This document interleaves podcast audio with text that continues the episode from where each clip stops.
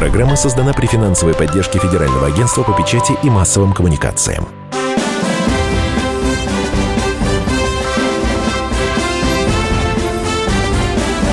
Предыстория.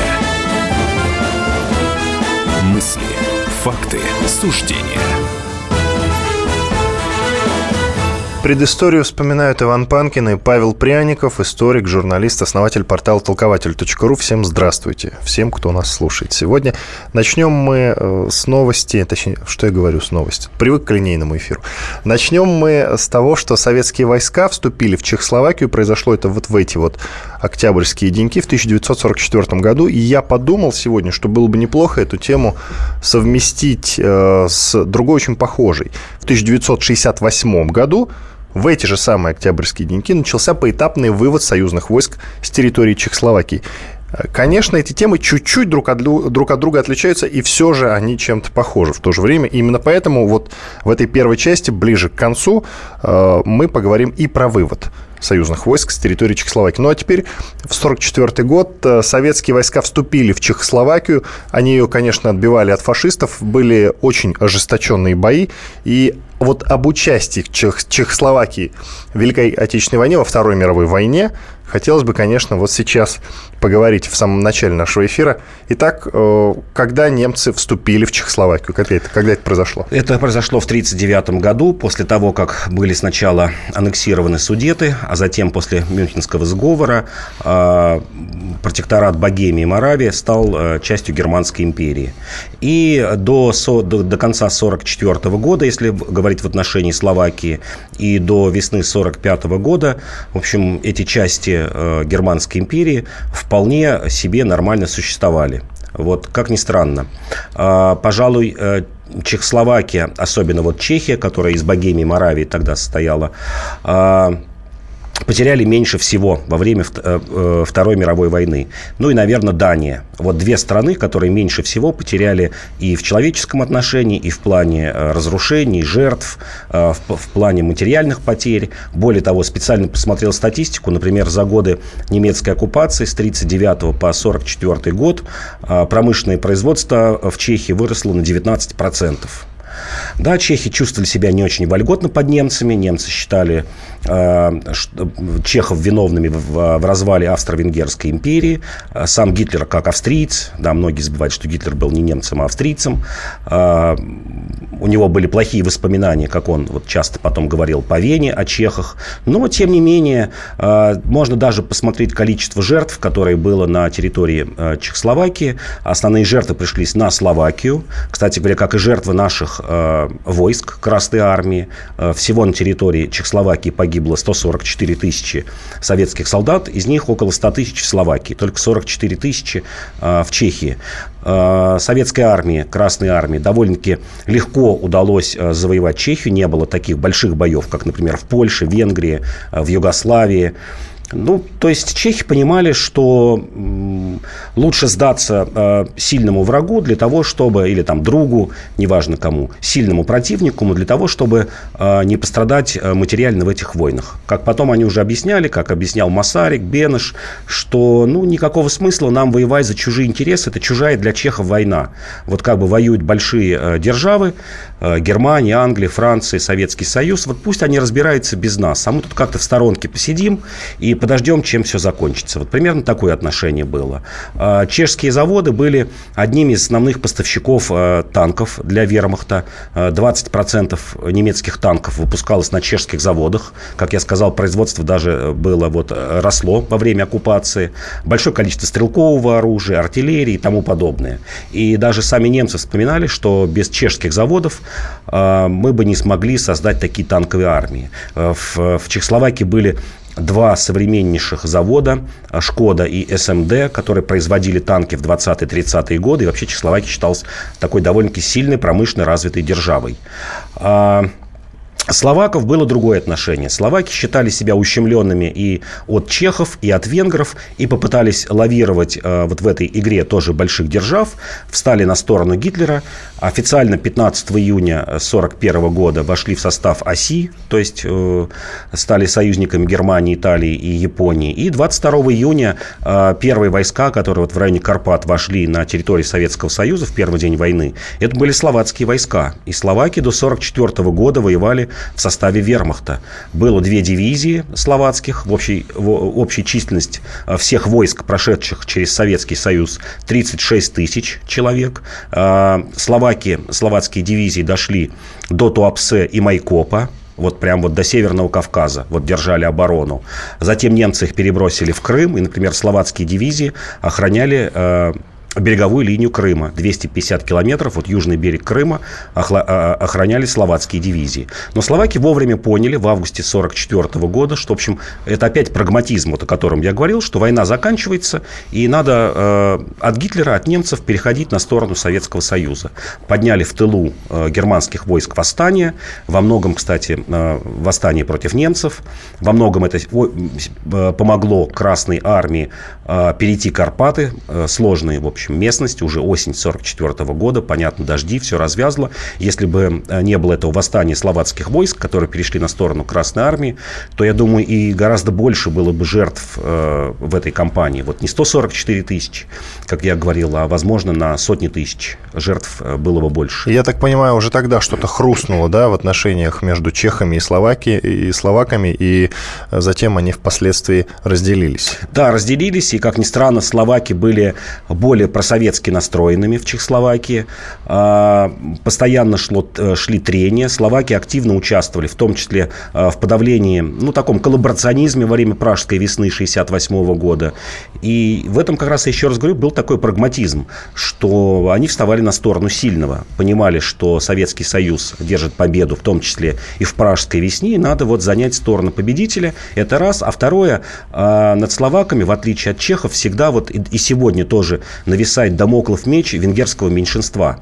Э, в Словакии сейчас примерно 10% венгров. Венгры считают, что им принадлежит чуть ли не треть территории Словакии. В Австро-Венгрии им действительно принадлежали эти территории.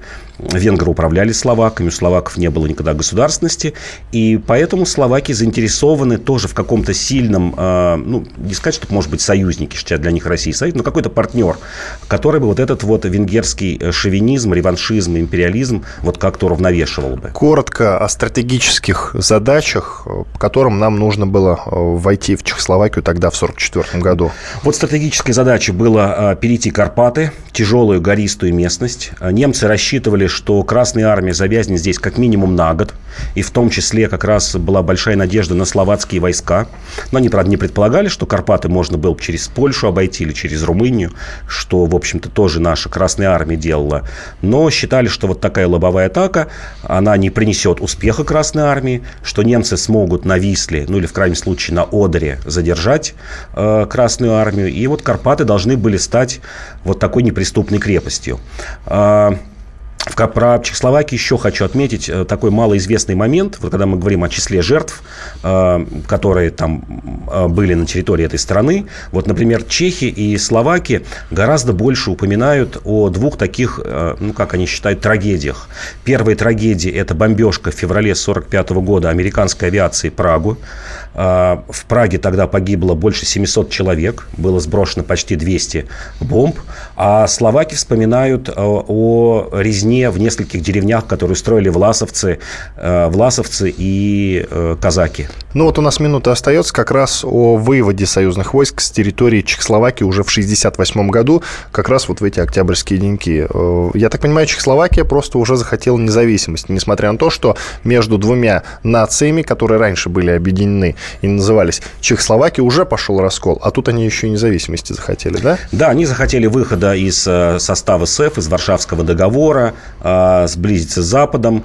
И действительно, когда Варшавское восстание было поднято, э, потом подавлено, э, советские войска начали выходить в это время. Как я говорю, что кадры именно словацкие заменили во многом чешские кадры в управлении. Вообще я считаю, что, конечно, Словакия и Беларусь – это, пожалуй, две такие самые комплементарные нации э, русским. Несмотря на то, что словаки сотрудничали с гитлеровской Германией. Ну ладно. Иван Панкин и Павел Пряников, историк, журналист, основатель портала толкователь.ру. Сейчас на две минуты прервемся, после этого продолжим.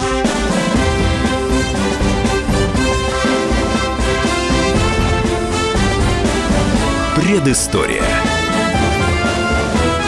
Мысли, факты, суждения.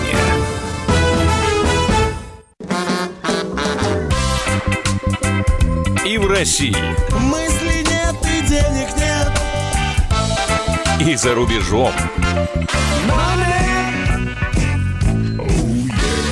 Да хоть на Луне. Как же ты не дурачина, братец, если у тебя много сантиков, а ты в тюрьму попал. Деньги правят везде. О них говорили, говорят и будут говорить. По будням с 13 часов 5 минут по московскому времени в программе «Личные деньги» на радио «Комсомольская правда».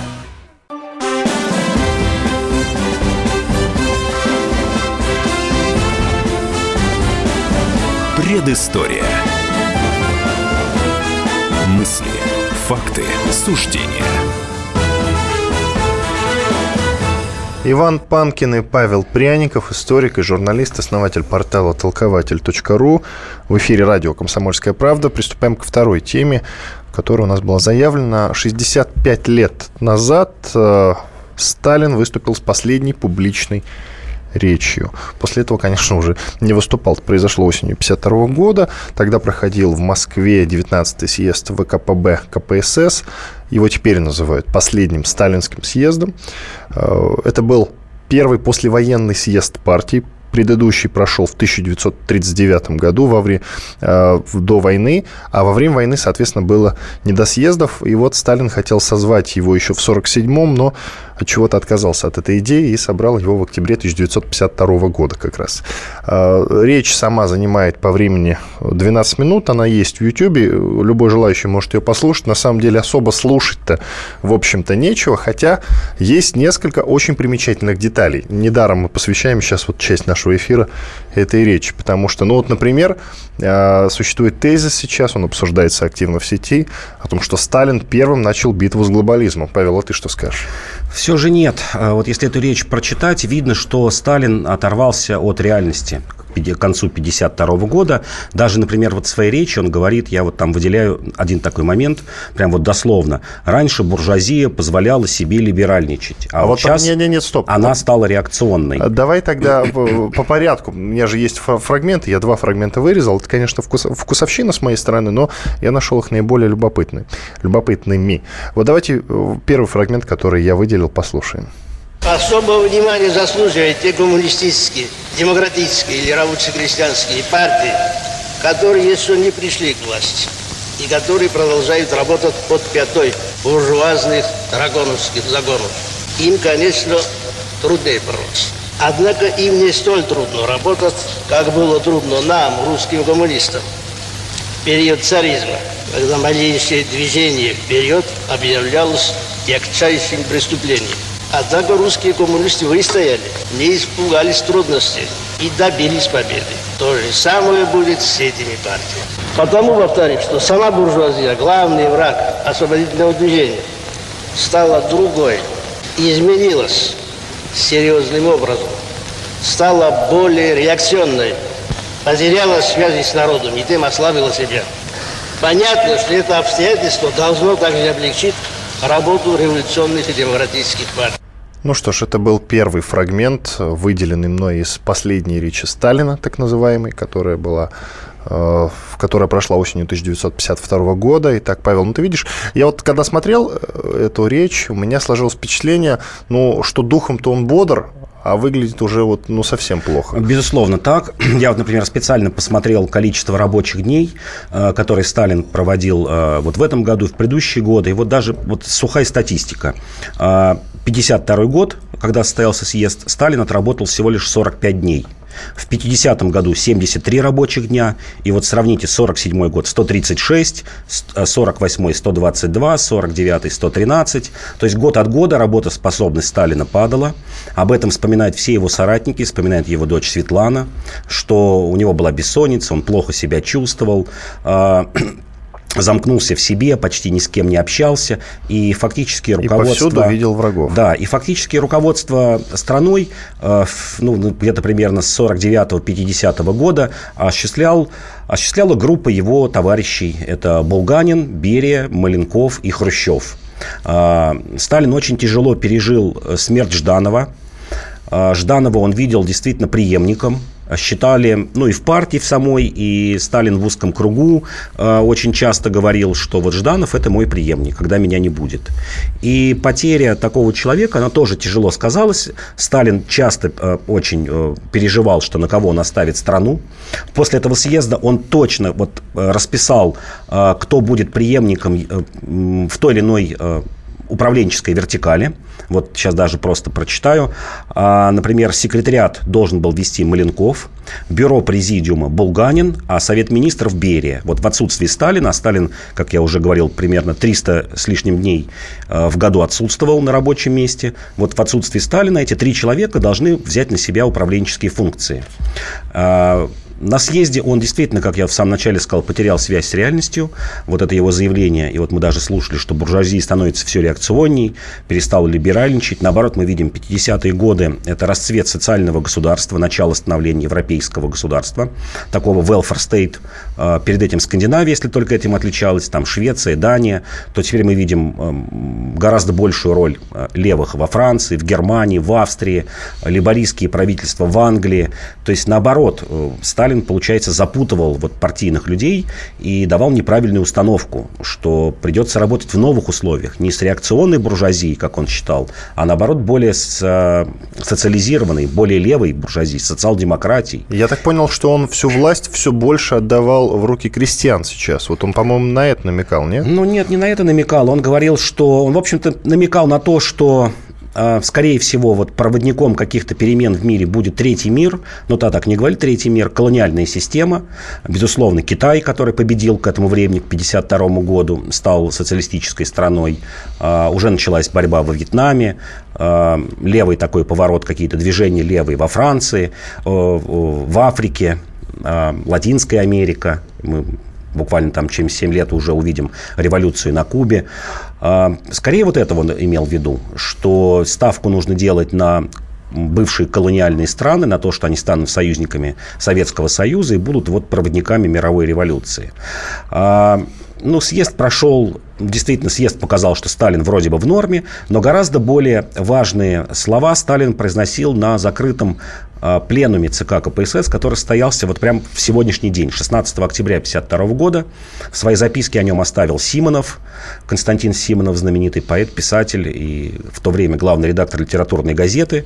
Он на этом пленуме обрушился на двух своих соратников, Молотова и Микояна.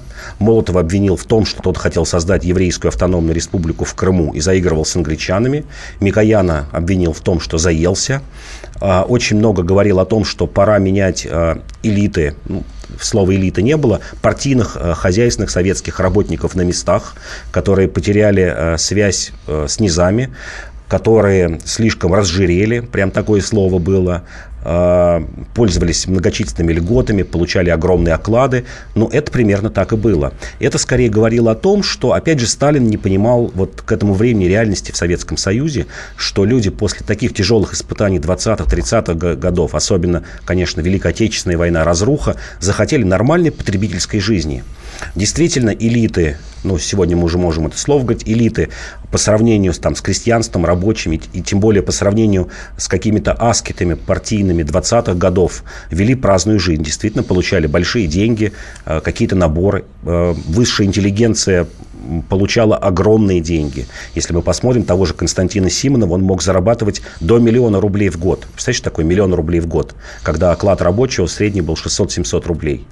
А, там какие-то певцы, поэты, музыканты, художники получали сотни тысяч рублей в год.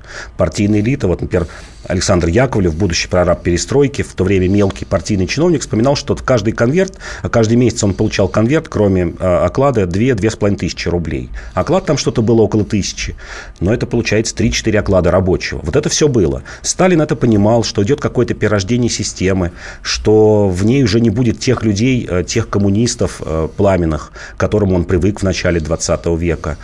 Ну, я думаю, что все это, конечно, накладывало отпечаток вот на его подозрительность и на то, что он мало того, что оторвался от реальности, оторвался от своих соратников, которые тоже не хотели э, нового витка репрессий, нового витка вот какой-то мобилизационной экономики, холодной, э, ну, ладно, холодной, горячей войны с Западом. Все хотели какой-то нормализации.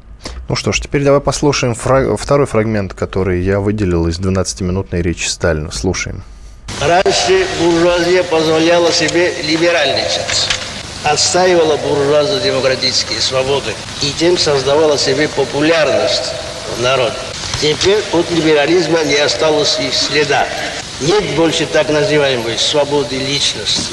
Права личности признаются теперь только за теми, у которых есть капитал. А все прочие граждане считаются сырым человеческим материалом, пригодным лишь для эксплуатации. Растоптан принцип равенства людей и наций. Он заменен принципом полноправия эксплуататорского меньшинства и бесправием эксплуатируемого большинства граждан. Знамя буржуазно-демократических свобод выброшено за борт.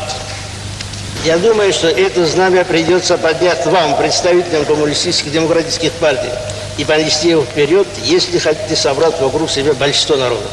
Больше никому его поднять. Но это, по-моему, все то, о чем ты говорил. Да, это именно то, что Сталин, видимо, слабо понимал, что происходит в Европе, что происходит в мире. Угу.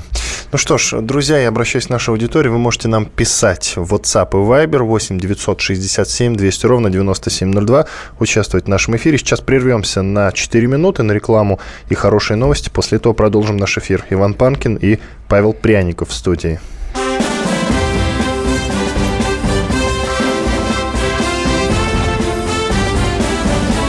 Предыстория.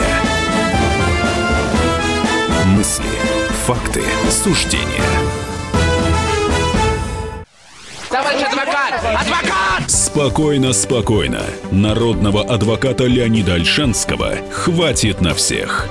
Юридические консультации в прямом эфире. Слушайте и звоните по субботам с 16 часов по московскому времени.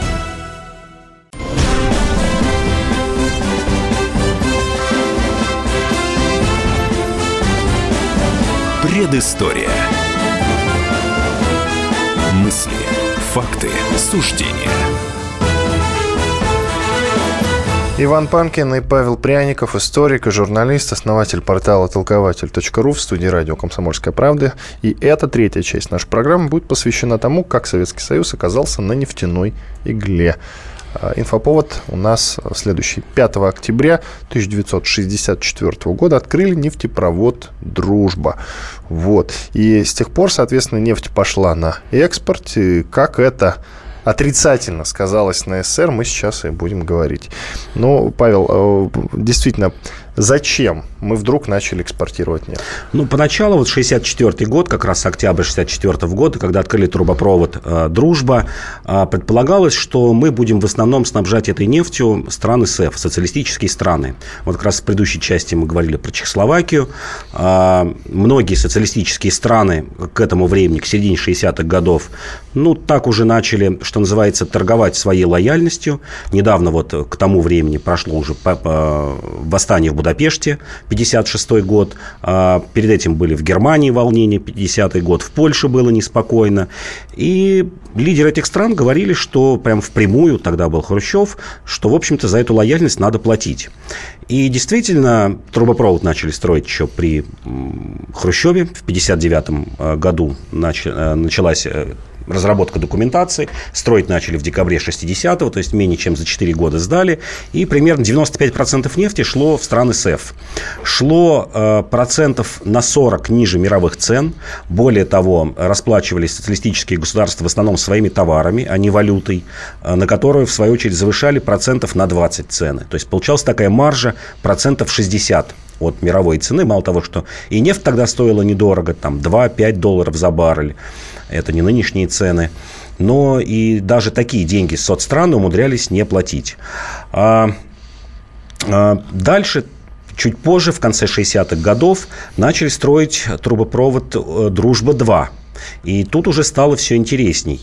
А, если первый нефтепровод э, был построен ну, по советским технологиям, был сделан на Урале так называемый стан 1020, это равняется диаметру трубы, и трубы использовались отечественные, и, в общем, и разработки, и компрессорные станции, то есть все было построено по советским технологиям. Да, немножко помогали а, строить э, из ГДР, немножко из Чехословакии инженеры, но в целом, в общем, советское правительство сделало э, саму эту сложную систему. А нефтепровод «Дружба-2» э, уже пришлось идти на поклон западным странам. Предполагалось, что нефть уже будет поступать в ФРГ и Австрию, а далее, как оказалось, уже там в конце 70-х годов и Италия, и другие страны Европы наши нефть начали получать.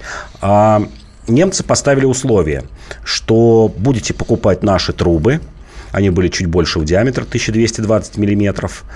А, и будете брать кредиты. Кредиты на поставку этого оборудования. И вот это вот переломный момент, «Дружба-2», это 69-74 год строительства, в 74 году пошла нефть уже в капиталистические страны, и вот этот период, он как раз, э, его можно вот назвать, вот период, когда Советский Союз подсел на нефтяную иглу. Более того, не просто на нефтяную иглу, а еще на западные кредиты, на западные технологии и на то, что наша внешняя политика, на всяком случае экономическая политика стала увязываться э, с требованиями западных стран. Я сейчас порассуждаю. Ну, наверное, еще подсели и по той причине, что началась э, как раз та самая шестидневная арабо-израильская война. Э, Саудовская Аравия, Кувейт, Ирак, Ливия, Алжир запретили отправку нефти в страны, дружественные Израилю. Это США, Великобритания и частично в ФРГ. Э, не так ли? Мы, я, насколько знаю, за Саудовскую Аравию выступали да, в той войне. Да, в СССР там вел тоже интересную игру. Он э, вроде бы поддерживал эмбарго, но поставлял тайно через Румынию эту нефть, э, в том числе Израилю и западным странам. Нефть резко выросла в цене. Если, как я уже говорил, в 60-е годы это там 2-5 долларов, то середина 70-х годов это 20-25 долларов за баррель. Рост цены в 5 раз. Ну и доллар, конечно, был другой. Здесь нужно примерно умножать на 2 на 3. То есть нынешний там 100 долларов за баррель. Безусловно, у многих в Политбюро загорелись глаза, что можно получать вот такие легкие деньги. В принципе, легкие деньги. А, покупать на них ширпотреб, а, продукты питания, западные технологии и тому подобное. Еще раз повторю, вот огромный контраст между дружбой 1 и дружбой 2 вот был даже в технологиях. Ну и социалистические страны, как я уже говорил, расплачивались какими-то потребительскими товарами, а, которые не так сильно сильно влияли на рынок, э, не так много нефти экспортировалось, э, по дружбе 1,65 миллионов тонн, а по дружбе 2 и другим нефтепроводам э, к, на, к середине 80-х годов это 150 миллионов тонн нефти. И вот простой пример. Если в 65 году Советский Союз имел от продажи углеводородов 15% валютной выручки, то в 85 году 53%, то есть более половины. Ну и сегодня примерно похожие цифры. То есть вот эта вот предопределенность, колея, а, подсадка на нефтяную иглу вот произошла где-то в начале 70-х годов. И именно по этой причине были свернуты косыгинские реформы, которые очень высоко оценивались на Западе. Ну, их на Западе называли реформами Либермана, а, экономического советника Косыгина. Нас их больше знают реформа Косыгина. А, казалось, что все, мана небесная наступила, мы продаем нефть, все больше нефти, нефть дорогая, начали Деньги продавать идут еще больше газа. Да, да, разрядка в это же время, надо не забывать контекст этой эпохи, наступила, наступала разрядка с американцами начала и середины 70-х годов. Это совместный полет в космос, Аполлон программа. А, у власти немецкие социал-демократы, все улучшается. Примерно тогда же глава КГБ Андропов э, приходит к выводу, вот к такому, что нужна конвергенция. Впервые произносит, что такое конвергенция, когда капитализм будет э, все больше приобретать черты социализма, а социализм все больше черты капитализма. И вот однажды они сойдутся в одной точке, и у них не будет чистого капитализма, и у нас не будет чистого социализма. Это вот тоже э, изобретение эпохи конца 60-х, начала 70-х годов. И все это привело к перестройке, ну и к каким-то печальным результатам. Ну, ты говоришь, говоришь, что на нефтяную иглу мы плотно подсели вот все в 70-е годы как раз. Но в истории нефтяного экспорта СССР были разные времена. Вот, например, сразу после завершения гражданской войны страна изо всех сил наращивала вывоз нефти. А потом в 30-е годы СССР почти отказался от нефтяного экспорта, потому что в стране шла форсированная индустриализация. Вот э, как раз про то, почему мы прекратили экспорт нефти, экспорт нефти в 30-е. Расскажи. А, тогда нашлась замена. Замена – это зерно, потому что были отличные урожаи конца 20-х годов, вот самый конец НЭПа, 28-29 год. И более того, вот часто упоминают о зерне, говорят, что это был э, экспортный товар номер один, но не в каждый год. Э, вот экспортный товар номер один почти во все годы был лес – Лес, э, которого было очень много. Во многом это тоже способствовало появлению лагерей ГУЛАГа э, в середине 30-х годов, когда поняли, что есть вот такая неисчерпаемая жила. Лес шел э, в Англию, во Францию, в Германию. Лес – это возобновимый ресурс, его много, его дешево добывать, когда у вас труд заключенных. И вот получается экспортный товар был вот зерно, лес, ну немножко марганцевая руда и тому подобное, там продукты сельского хозяйства. В общем, такой же аграрно-сырьевой э, характер. Пожалуй, э, вот вершина нашего, я бы так сказал, технологичного экспорта – это 50-е, 60-е годы. Вершина – это начало 60-х годов, когда у нас до 30% экспорта составляли технологии и машины. Вот треть когда мы выпустили, ну, довольно-таки там неплохие э, трактора, неплохие грузовики, э, тепловозы и тому подобное. Да, конечно, это шло э, флот, безусловно. А это шло пусть не в развитые страны, но в страны э, Восточной Европы, страны бывшие колониальные, в Китай и тому подобное. И вот в 70-х годах, вот цифру я произнес, 30% это экспорт э, машин и технологии, а к середине 80-х годов эта цифра упала до 11%, в три раза. Вот нефтяная игла способствовала тому, что мы забросили в чем-то передовое машиностроение. Вот в предыдущих частях мы говорили, в предыдущих наших передачах, например, о запуске э, первого спутника, и когда я говорил, что последний год Э, обсчитывались многие нужные параметры на советских э, ЭВМ, который так назывался, э, БСМ.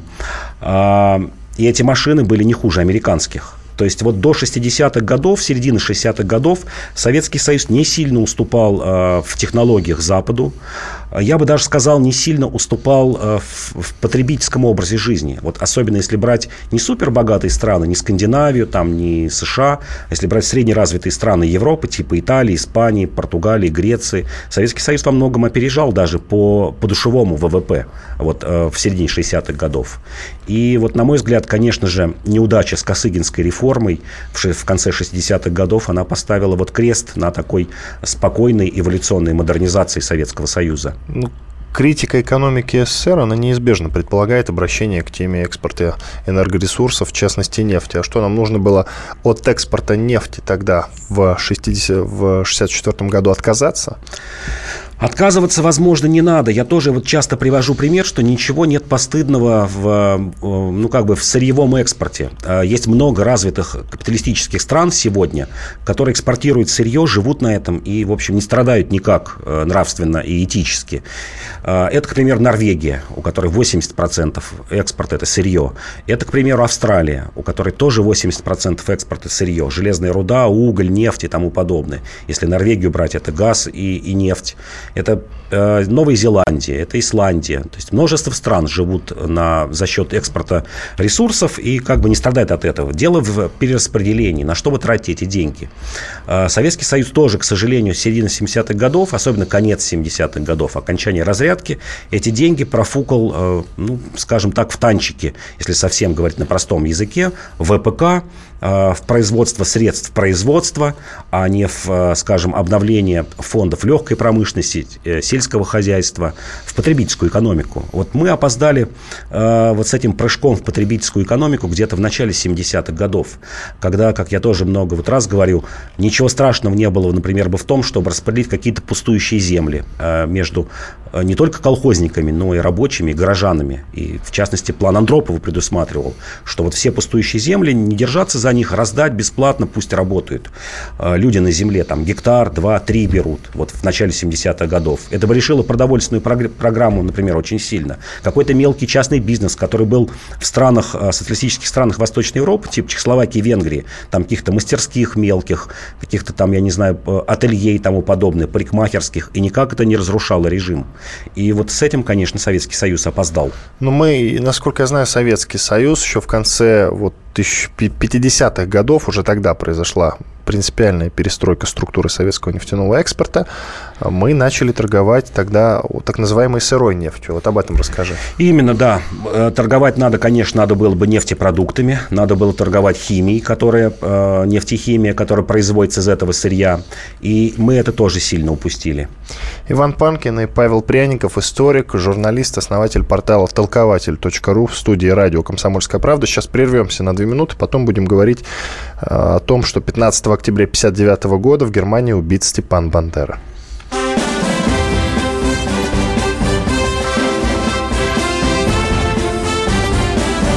Предыстория. Мысли, факты, суждения.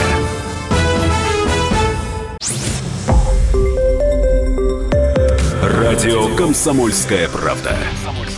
Более сотни городов вещания – и многомиллионная аудитория.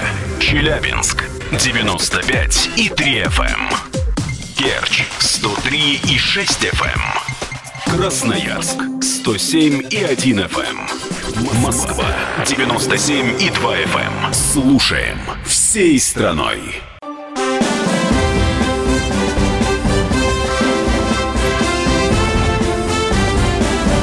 Предыстория. Мысли, факты, суждения. Иван Панкин и Павел Пряников, историк, журналист, основатель портала толкователь.ру в студии радио «Комсомольская правда». И прямо шпионский детектив у нас сейчас будет, и не тема. Убийство э, убийство Бандеры. Вот если точно, 15 октября 1959 года как раз в Германии был ликвидирован Степан Бандера. Э, убийство реализовал некто Богдан Сташинский. Вот о нем, о самом убийстве немножечко, конечно, поговорим и о Бандере сейчас в ближайшие 11 минут. Итак, как все произошло 15 числа? А, произошло убийство с помощью распыления ядовитого газа. А, специальный пистолет, которым вот владел Сташинский, двустволка, пистолет с двумя стволами, потому что предполагалось, что Степан Бандера будет с охранником, чтобы убить их обоих. А, перед этим такое же убийство, похожее, реализовал Богдан Сташинский, убил еще одного а, украинского националиста Льва Ребета в 1957 году. А, суть пистолета, стояла в том, что была там ампула с цианистым калием, курок пробивал эту ампулу, выскакивала, выпрыскивалась аэрозоль, Э, человек вдыхал эту аэрозоль и буквально в течение нескольких секунд э, погибал. А сам стреляющий перед этим принимал антидот. И после этого еще одну таблетку антидота. То есть на него яд не действовал. И вот Степан Бандера был убит таким образом. Сташинский э, должен был его убить еще в мае 1957 года. Тогда что-то не сложилось. Убить причем должен был из огнестрельного оружия. Он посчитал, что это слишком опасно. Расстрелял пистолет в землю, выкинул его и сказал, что нет, давайте убивать вот тем способом, которым я убил Ребета. То есть с помощью яда. Причем интересно, что э, когда Ребет был убит, экспертиза посчитала, что он умер от сердечного приступа. Яд был такой, что не накапливался в организме. И вот до того, как Сташинский, забегая вперед, в 1962 году сдался американцам в ЦРУ, а вот в течение пяти лет так считалось, что этот националист умер вот от сердечной недостаточности. А Сташинский вообще легендарная личность. Мы вот тут немножко в перерыве как раз поговорили, что как из 19-летнего паренька, студента педагогического вуза, КГБ смог за 3-4 года воспитать из него просто матерого спецназовца. В 50-м году КГБ его завербовал на Западной Украине, причем случайно. Парень ехал зайцем в электричке, его там взяли, потом начали раскручивать дело, оказалось, что он, его родители неким образом связаны с ауновцами, как раз теми самыми бандеровцами. И, в общем, сказали, что если не хочешь каких-то больших последствий, вот будешь сначала э, стукачом Просто стучать, рассказывать, что происходит в твоей среде.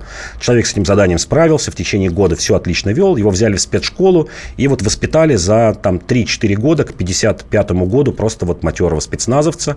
А, очень интересно, есть про него записки, как он вживался в роль, например, сначала поляка, то есть вот проходил это обучение а, Западной Украины, Москва, затем прожил полгода в Польше. Его легенда, что он наполовину поляк, наполовину немец. Работал обычным а, водителем грузовика.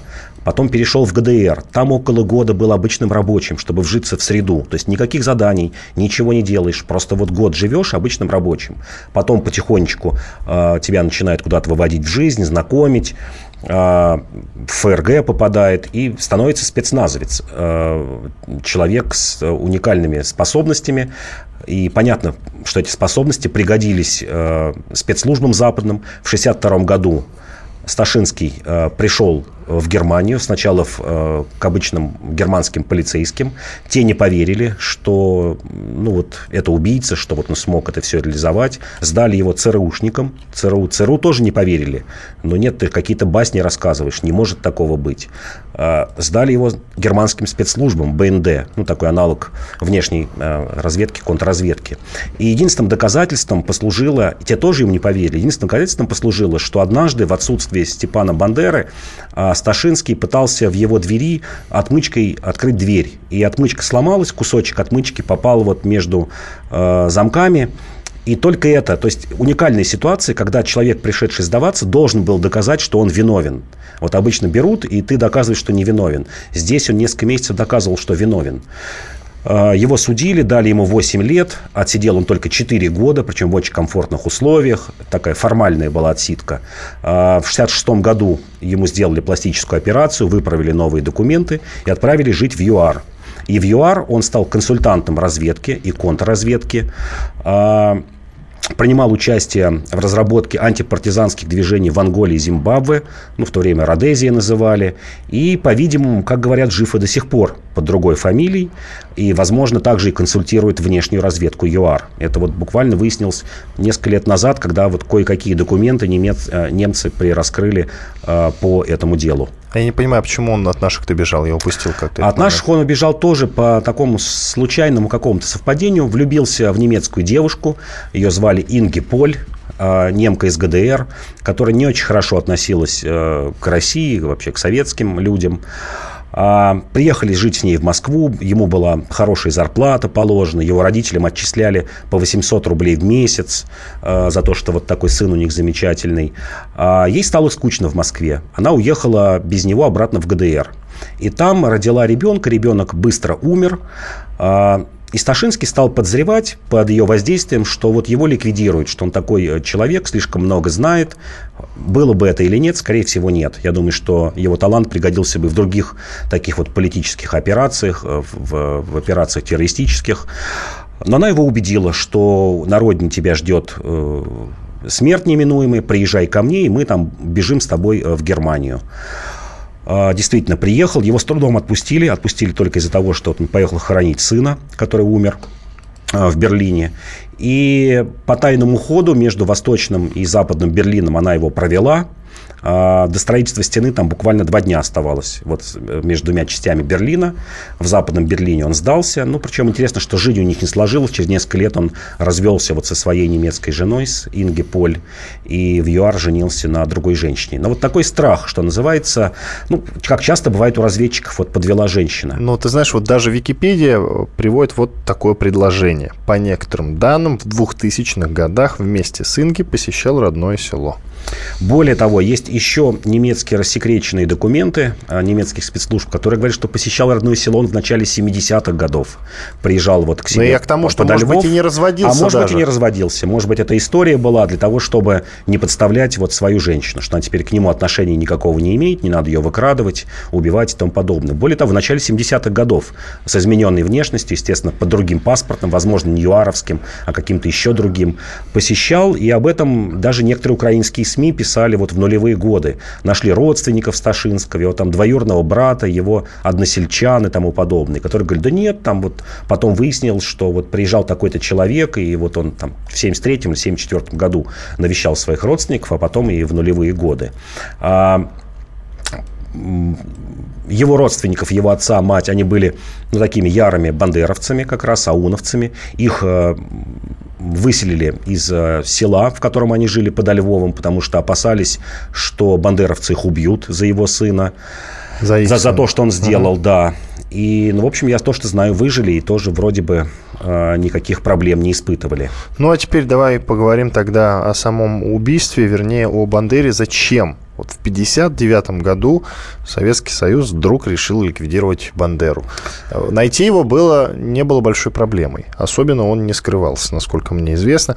И тут надо было ждать 59 года. Да? Столько лет после войны прошло, и вот в 59 ну, году вдруг было решено да. ликвидировать Бандеру. Ну, во-первых, э, хотели его ликвидировать еще в конце 40-х годов. Не могли к нему подобраться. Э, это вот, по-моему, первый раз, 47 год.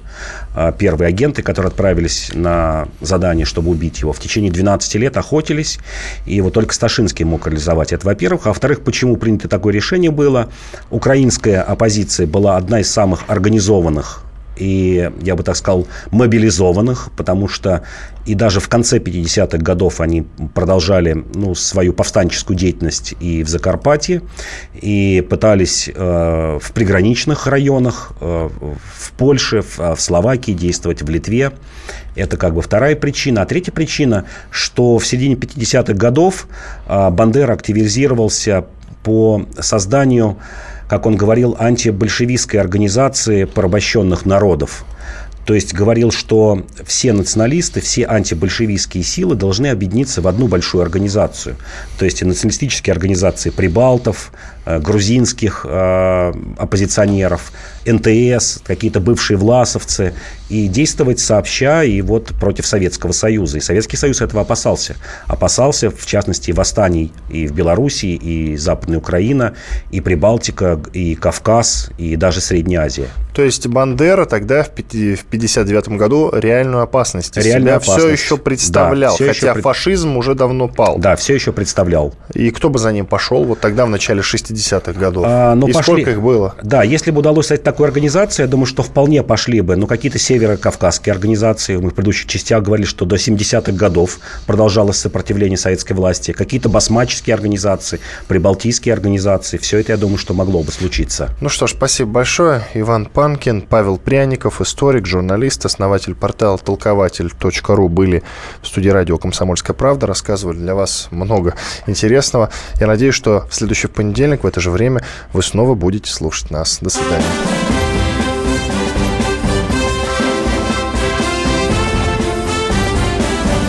Предыстория.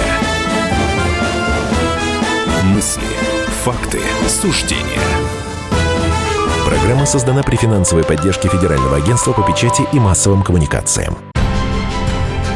Будьте всегда в курсе событий. Установите на свой смартфон приложение «Радио Комсомольская правда». Слушайте в любой точке мира. Актуальные новости, эксклюзивные интервью, профессиональные комментарии. Доступны версии для iOS и Android. «Радио Комсомольская правда». В вашем мобильном.